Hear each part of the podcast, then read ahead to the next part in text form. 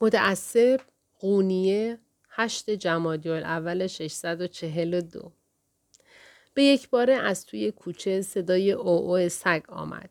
بلند شدم و روی تشک نشستم.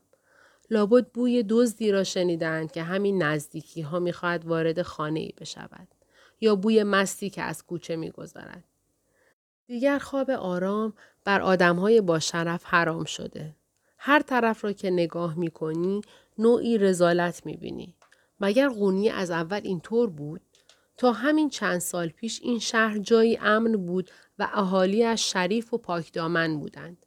اما مرضی که اسمش سقوط اخلاقی است با گل و باطلاق فرقی ندارد. از کنارش هم که رد بشوی یا به لباست می چسبد یا توی خودش غرقت می کند. چنان مصیبتی است که فقیر و غنی پیر و جوان نمی شناسد. همه را در مشت می گیرد. بعد یک دفعه می بینی مثل آتشی که باد همه جا پخشش می کند چهار طرف را گرفته. این است احوال و شرایط امروز شهرمان. اگر در مدرسه معلم نبودم والله صبحها پایم را از خانه بیرون نمی گذاشتم. بد روزگاری است. اما مملکت هم آنقدرها بی صاحب و بی نگهبان نیست. هستند کسانی که منفعت جماعت را بر منفعت خود ترجیح می دهند و صبح تا شب برای حفظ نظم می کوشند. مثلا برادرزاده خودم بیبرس. خودم و زنم به وجودش افتخار می کنیم. بیبرس و دیگر گزمه ها در این ساعت شب برای آنکه جانی ها برای خودشان راست راست نگردند برای آنکه ما توی رخت خوابهایمان راحت بخوابیم گشت می‌زنند. سالها پیش که عجل برادرم سر رسید و دنیای فانی را ترک کرد من قیم بیبرس شدم. مثل پسر خودم بزرگش کردم. زبر و زرنگ و مثل آهن محکم است. شش ماه پیش وارد جرگه گزمه ها شد. چو انداختند که اگر من در مدرسه معلم نبودم بیبرس صد سال سیاه نمی توانست کار پیدا کند. دروغ شاخدار بیبرس آنقدر بصیرت و جسارت دارد که وظیفهاش را به نحو شایسته انجام بدهد. اگر می‌خواست می‌توانست سپاهی خوبی بشود. اما با آنکه در آتش جنگیدن با دشمنان دیدمان به خصوص صلیبی های ملعون میسوخت نه من دوست داشتم از اینجا دور باشد و نه زوجم. خواستیم اینجا بماند، ازدواج بکند و سر و سامان بگیرد. وقتش رسیده آشیانه خودش را بسازد. جلوش ایستادم و گفتم فرزندم مرد شدی. قوی و با اراده هستی. به هرچی بخوای می‌رسی. اینجا به تو احتیاج داریم. اگه هدف جهاد کردنه تو این شهر هم خیلی چیزا برای جهاد کردن هست. واقعا هم همینطور است. همین امروز صبح به زنم گفتم زمونه بعدی شده خاتون. فساد همه جا رو گرفته. هر روز در جایی فاجعه ای رخ می دهد. خبرهایش می رسد. تصادفی نیست. اگر مغول ها توانستند این فتح و فتوح بکنند، اگر مسیحی ها توانستند ادعاهایشان را اینقدر پیش ببرند، اگر دشمنان اسلام توانستند شهرها و دهاتمان را غارت بکنند، دلیلش همین آدمهایی که ریسمان خدا را رها کردهاند. در حرف مسلمانند اما احکام اسلام را رعایت نمی کنند. اگر اهالی جایی از راه به در شوند عینا به همین حالت میافتند که ما داریم میافتیم و انگار راه نجاتی هم نداریم. مغلها کفاره گناهانمان هستند. به همین دلیل فرستاده شدند اگر مغلها نبودند یا زلزله می‌شد یا قحطی یا اینکه سیل میآمد. باید چند بلای دیگر به سرمان بیاید تا گناهکاران عبرت بگیرند. فقط همین مانده که از آسمان سنگ بر سرمان ببارد. با این روال که پیش می رود حتما سنگ هم می بارد. اگر به راه قوم بدکار صدوم و اموره پیش برویم همه از روی زمین پاک می شویم. این صوفی های فردی و ویری که سر و کلهشان پیدا شده شدن سرمشق بعضی ها. آن هم چه سرمشق مزخرفی. کلمات هرزهی که شایسته مسلمانی نیست از زبانشان نمیافتد. آن وقت از دین و ایمان هم دم می‌زنند. اینها را که می‌بینم آتش می‌گیرم. وقتی به موجه نشان دادن افکار نفرت انگیزشان اسم عزیز پیغمبرمان را به زبان میآورند انگار می‌خواهد جانم را بگیرند قضیه چه بوده؟ این بوده که حضرت محمد پس از یکی از غزواتش رو به مردم می کند و می گوید دیگر جهاد اسقر را به پایان رسانده ایم. از این به بعد نوبت جهاد اکبر است.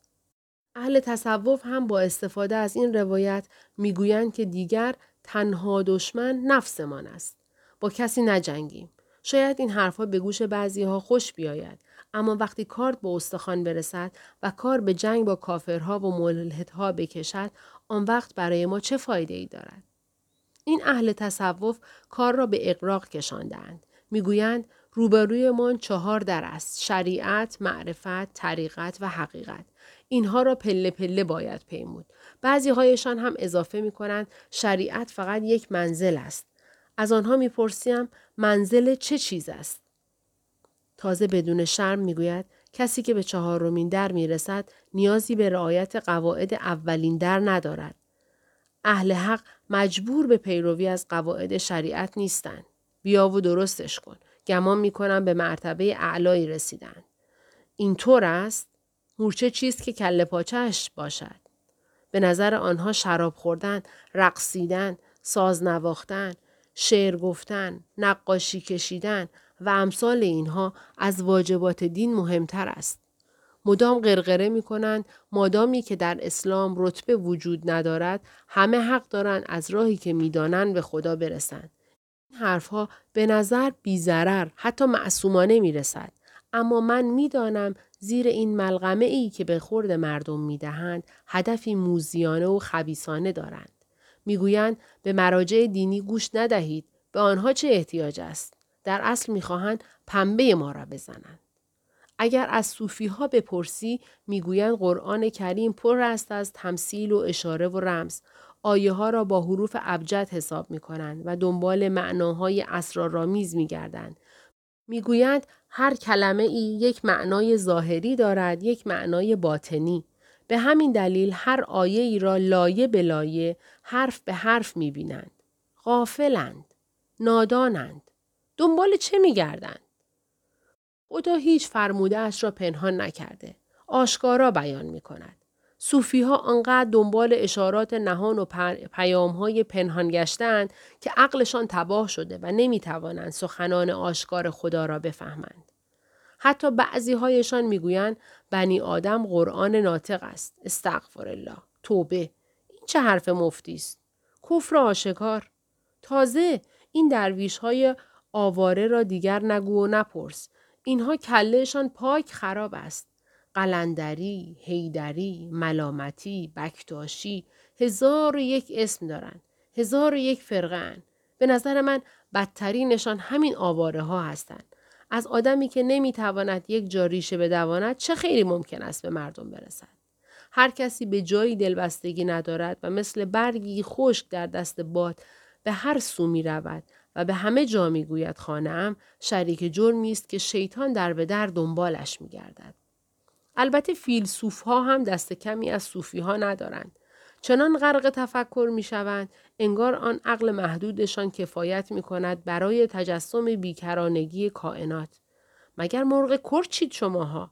فیلسوف ها و صوفی ها مانند کاه و کهربایند. در این باره حکایتی هم هست. روزی فیلسوفی در راه به درویشی برمیخورد. هر دو خیلی زود با هم گرم می‌گیرند. می نشینند و چند روز صحبت می کنند. جمله را یکی شروع می کند و دیگری پایانش را می گوید.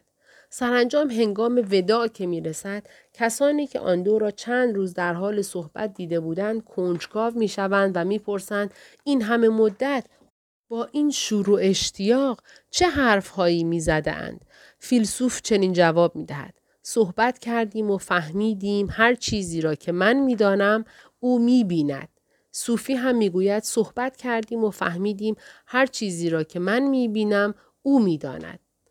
پس صوفی غافل گمان می کند می بیند، فیلسوف غافل هم گمان می کند می داند. حالان که نه او چیزی می داند و نه آن یکی چیزی می بیند.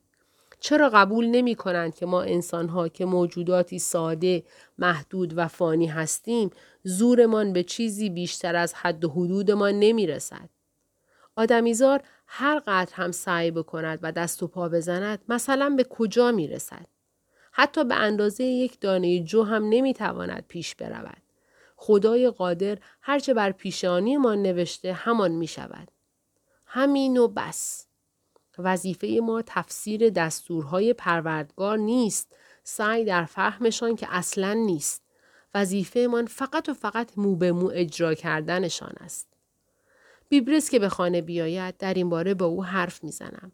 دیگر عادتمان شده این صحبت ها. هر شب خسته و کوفته از گشت شبانه که برمیگردد با هم کنار تنور می نشینیم.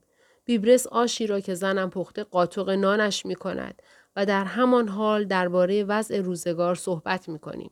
اشتهایش خوب است. هرچه باشد جوان است. باید جان و قوه داشته باشد.